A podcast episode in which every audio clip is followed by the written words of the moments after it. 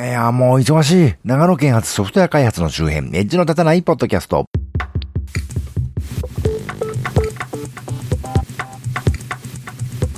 どうも、長野県在住コンピューターで楽しいことをしたい人、そして、えー、ほんとこどうにも時間がなくてですね、まるで新作配信のできないマッチこと町田です。というわけで今月も最先端の IT エンジニアではない地方在住の私が、最先端というよりも私の独断と偏見でちょっと気になったテック関係を中心としたネット上の話題をおっとり刀で紹介するコーナーです。というか今月は多分これしかできないような気もしますけどね。というわけで、えー、まず一つ目。啓発走行、自転車と、自転車等、自転車の泥棒ですね。4年で半減、草津市、滋賀県内ワースト1位返上、サンスポのサイクリストのサイトに出てました。えー、読みます。滋賀県警草津署は3月9日、多くの市民が集まる4モール草津店、えー、草津市に、浜町ですかね。で、え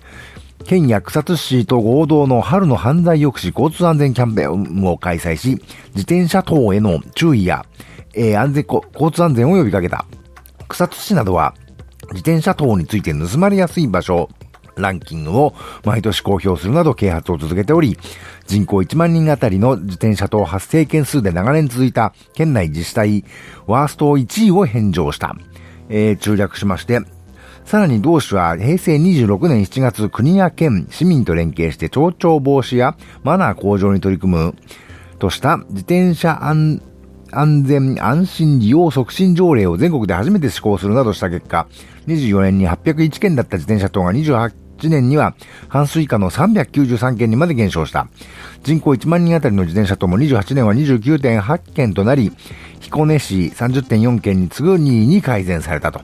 えー、まあ、滋賀県内でワースト1位だったのが、えー、2, 位になったということですね。まあ、それでも自転車がね、あのー、盗まれるというのは本当に残念ながっくりくることなのでね、そういうのが減るというのはいいことですね。次。駐輪スタンド不要のバイクシェアリングサービス、スピンが米テキサスで始動、テッカブルに乗ってました。読みます。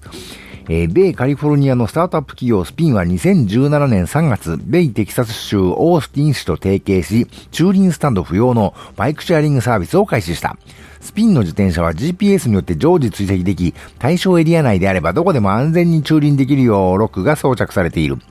ユーザーはスマホアプリから現在、現在地周辺にある利用可能な自転車を検索でき、スマートフォンからロック解除する仕組みと。これ面白いですよね。いわゆる、あのー、先月まで紹介していたあの、ドコモのタウンバイクシェアみたいに、チャリンコ機能基地がなくても、どこにでも止められるし、どこからでも乗れると。まあ、放置自転車問題はどうなるのかなと思わないこともないですけど、まあ、誰かがどこからね、どこまで乗ったということが分かっていれば、誰が放置したというのも分かりますしね。で、自治体とか商店とかが駐輪場を増やせばいいわけですから、あのー、いわゆるね、専用のこれ用のバイク基地、自転車の駐輪場は必要ないわけで、まあ負担も分散されるわけでね、とても面白いと思いました。それに控えて日本の話。自転車レーンの駐車に対処、高校生が市議会で交通環境改善を請願。えー、これもサイエンスポのサイクリストに載ってました。読みます。長野県松本工業高校松本市の電子工業科1年 A 組の生徒たちが3年、3月10日、松本市議会に登壇した。通学の際の鉄道と自転車の利用環境の改善を求める請願2件を提出し、この日、市議会建設環境委員会で趣旨説明を行った。えー、っと、中略しまして、一つ目は高校生、同校生徒が利用するアルピコ交通上高地線をめぐるものだ。朝の通勤時間に運行される列車の本数が2本と少なく、運賃が高いなどとして朝の通勤通学ラッシュの回収や、解消や、高校生への運賃補助、個別駅のバリアフリー化などについて訴えた。二つ目は市内の自転車専用レーンに止めて通行の妨げになっている車への対処や市中心部での無料駐輪場の整備などを求めた。というわけで、えー、日本全国でやたら増えてる自転車レーンという名の車道の端の方にね、青い色の自転車通行ゾーンがありますけど、これが事実上そんなとこ置かなくて自転車で走れるかよっていうものであったりね、事実上自動車のね、中停車場となってて、あの、自転車なんか取れやしねえやみたいなね、ところが多いのが現状です。私の自宅の近くもそんな感じですね。あのー、ね、私も止まってる、そのね、あの、自転車のレーンというか、自転車通行ゾーンに止まってる車の写真とかど、撮ってね、どっかにナンバーとか写真撮って送ってやろうかと常々思ってるんですけど、まあ、松本の高校生だっていうのがね、なかなか長野県在住の私にしては個人的に応援したくなる話ですけど、まあ結局、政治参加の機運高まるね、お子様の微笑ましいエピソードという、ね、そういう扱いじゃなくてね、実際に進展させてほしいなとは思いますけど、次の話。尾道レンタサイクルの未整備、不動自転車に TS マークが貼られている件について次あったまとめに出てました。えー、こちらはいわゆる、ここのとこサイクリングの聖地と言われるしまなみ海道を要します、ひ、えー、広島県は尾道レンタサイクル事業で使われている、あのー、自転車のね、整備状況がとんでもなくひどいと告発しているツイートがまとめられているものです。ただこの告発主がね、ちょっと人種ヘイト的なツイートもしているのがね、ちょっとあれというか、読んでて不愉快なんですけど、これ本当だったら偉いことだなと。大怪我をする人も出てるようなことも書いてありますしね。本当でなかったとしても大問題だと思うわけで、それなりにね、あの、対処が必要だと思うんですけど、どうなんでしょうね。次の話題。獣フレンズオープニングようこそジャパニパークへコード進行とメロディーと感想迫り来る犬というサイトに出てました。この2017年の1月から3月にかけて放送された獣フレンズのでですね、あの、星野源さんも絶賛したというオープニングテーマようこそジャパニパークへという曲を耳コピで財布、いわゆるあの楽譜に起こしましてね。で、まあ、曲、そういうことをするってことはつまりこの曲をアナリーゼ、つまり解析、解説していらっしゃる方のサイトです。ね正直私はあの、あんまり音楽理論とかよくわからんのですけど、この曲がとてつもなくよくできているらしいということが解説されてて面白いです。えー、次の話題。最終回直前、獣フレンズ福島 P、土の子合いませんと言われたらぶち壊し、駅レビというサイトに出てまして、えー、この獣フレンズというアニメがどのように制作されたか、これものすごい話題になりましたけどね。これをあの、メインプロデューサーの方がインタビューで答えてる記事でして、これはとても興味深いお話がいくつもありましてね、いわゆるアニメーションというのは大勢の方が制作にかかるわけで、あの、ウォーターフォール工程で作られるみたいなんですけど、この獣フレンズに関しては少ない人数でね、絵の品質はそこそことして、まあ、アジャイルに制作されてると。で、しかもそれは、あの、偶然そうなったんじゃなくて、意図的にアジャイルにね、やったみたいなんですね。これについてじっくり取り上げたかったんですけど、この番組でね、ちょっと完全に主語を逸してしまいましたね。次の話題。ソフトバンクは自動運転バスの実用化を目指す商用サービスの開始は2020年を予定、 TechCrunch Japan に載ってました。読みます。ソフトバンクは日本で、えー、自動運転バスのプロジェクトに力を入れている。公共交通機関の自動運転技術を開発するために同社が作った会社、SB ドライブ、えー、SB ドライブ株式会社は、ヤフージャパンが率いる、えー、ラウンドで5億1000万円の資金を獲得し、え、資金的にも潤沢になった。えー、中略しまして、同社によるとすでに社会的思想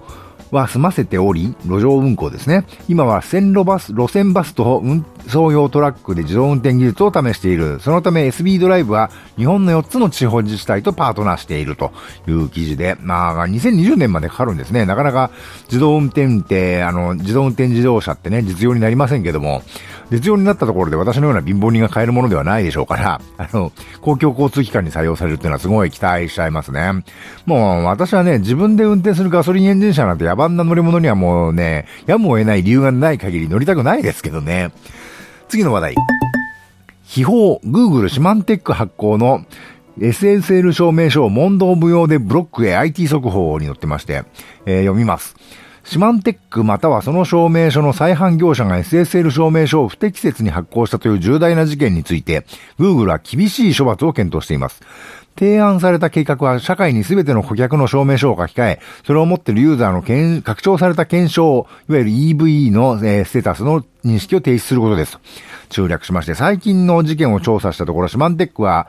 ドメイン制御の検証、不正な発行の証拠のログの監査、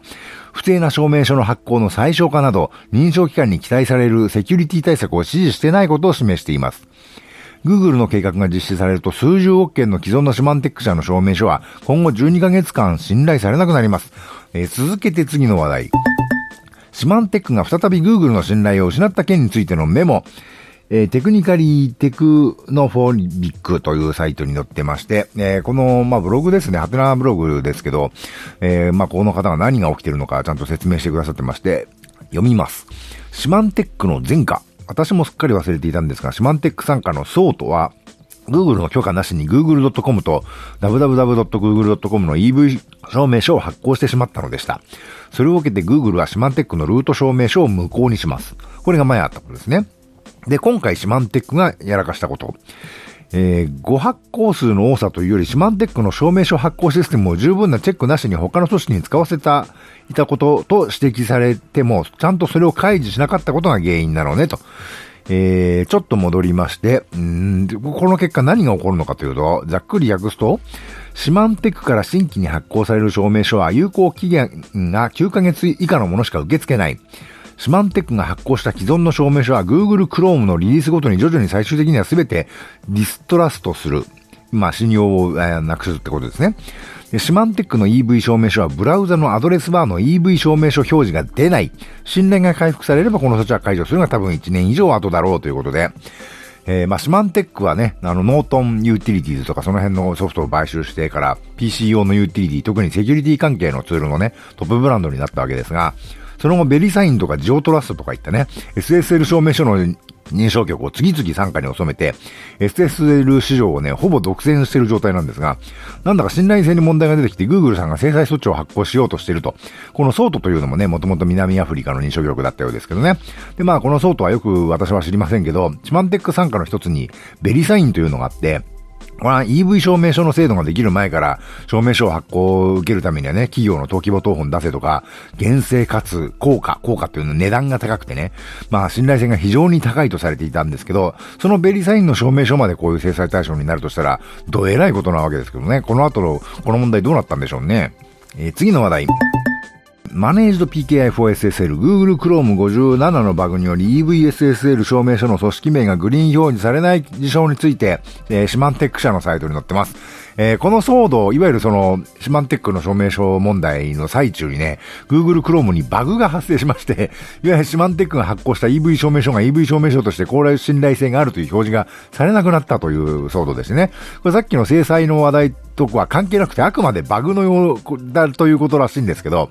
まあ似たようなことがね、昨年末にもあったようなんですけど、まあ最近レッツエンクリプトの登場とかね、アップルが、グーグルがスマホアプリのバックエンドサービスへの HTTP 通信は SSL 必須とするとかですね。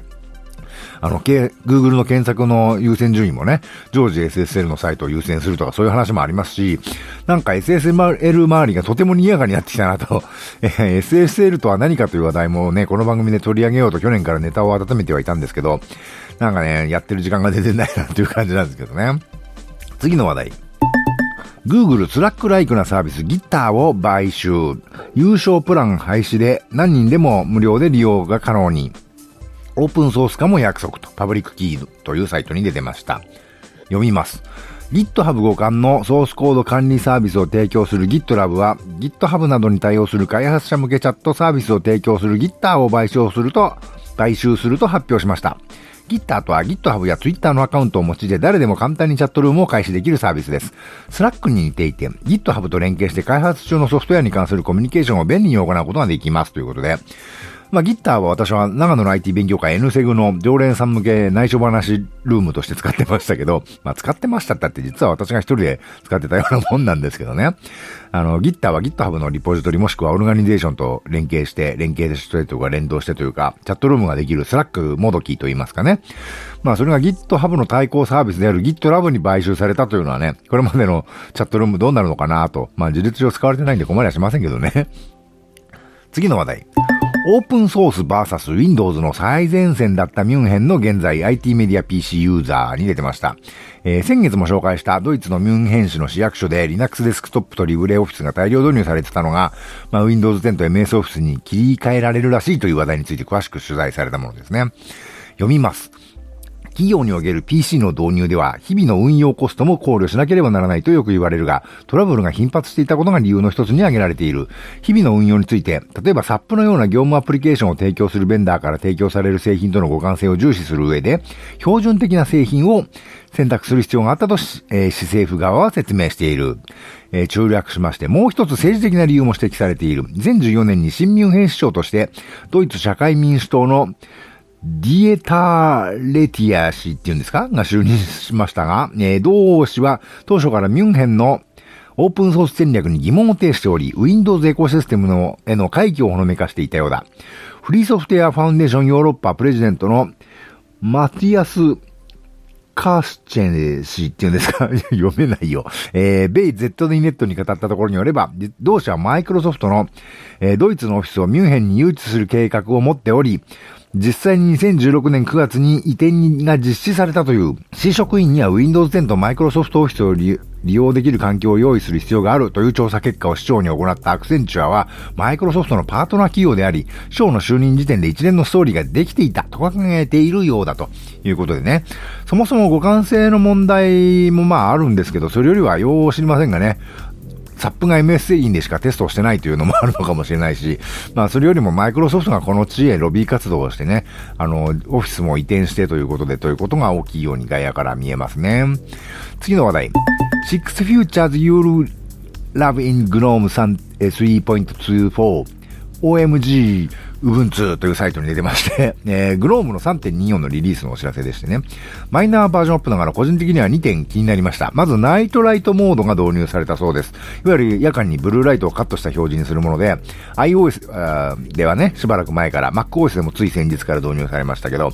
MacOS では2012年以降の Mac とね、MacBook の内蔵ディスプレイまたは特定の外部ディスプレイのみで有効になりますけど、グノームはどうなんでしょうね。古いマシンでも大丈夫なんでしょうかというか、特別なハードじゃないとダメだったりするんでしょうかね。また追加されたアプリにレシピというアプリがありまして、あの、クックパッドみたいな料理のレシピを紹介するアプリな、みたいなんですけど、それ OS 標準というかね、あの標準デスクトップ環境が標準装備するアプリとしてね、これいうのが入るっていうのはなんか面白そうですね。あの最近クックパッドでほら、いろいろ問題ありましたよね。どうなんでしょうねという気もしますけどね。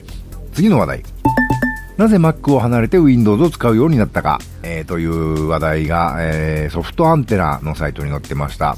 えー、読みます。最近開発者の間で Mac を離れ Linux に移行する動きが起きていることを以前お伝えしました。えー、この番組の紹介しましたね。タッチバー付きの MacBook Pro は一般ユーザーからの支持を受けて好調な売り上げを見せている反面、RAM 容量や CPU のパワー不足を感じ Mac 以外の選択肢を考えている開発者が増えているのは確かなようです。そのような中、今回は The Next Web でライターを務めたオーエン・ウィリアムズ氏が、えー、Why I Left Mac for Windows Apple has given up という記事を公開。Mac を諦め Windows に移行した理由を説明したことから、脱 Mac を目指すハッカーから大きな注目を集めていますということで、えー、先月まで紹介していた Mac をやめて Linux に移行する人たちの話題ですけれども、今度は Windows 10に移行した人の話ですね。といってもこの人はもともと Windows ユーザーだったみたいなんですけどね。まあ、Windows 10はとてもいい OS なんですけど、何度も言うように Unix と乖離しすぎててね、特に Web 周りで開発の支障があるのがね、かなり問題だと私は思いますけどね。えー、次の話題。Amazon 本を直接集配。えー、発売日に消費者へ日本経済新聞に出ました。えー、これは中継ぎ潰しなんですかね。それはそれで面白いなと。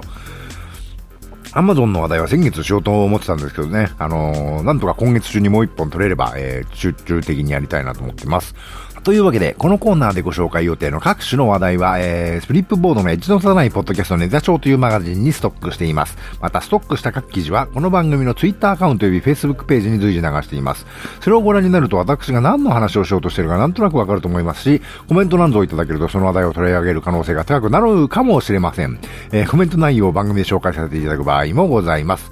今回紹介した各話題とネタ帳は、この番組のショーノートからリンクを貼っておきますので、この番組の配信サイトまたはお聞きのポッドキャストアプリの画面からご参照ください。番組ツイッターアカウント及びフェイスブックページはこの番組の配信サイトから、えー、ご参照くださいねということで。ではまた。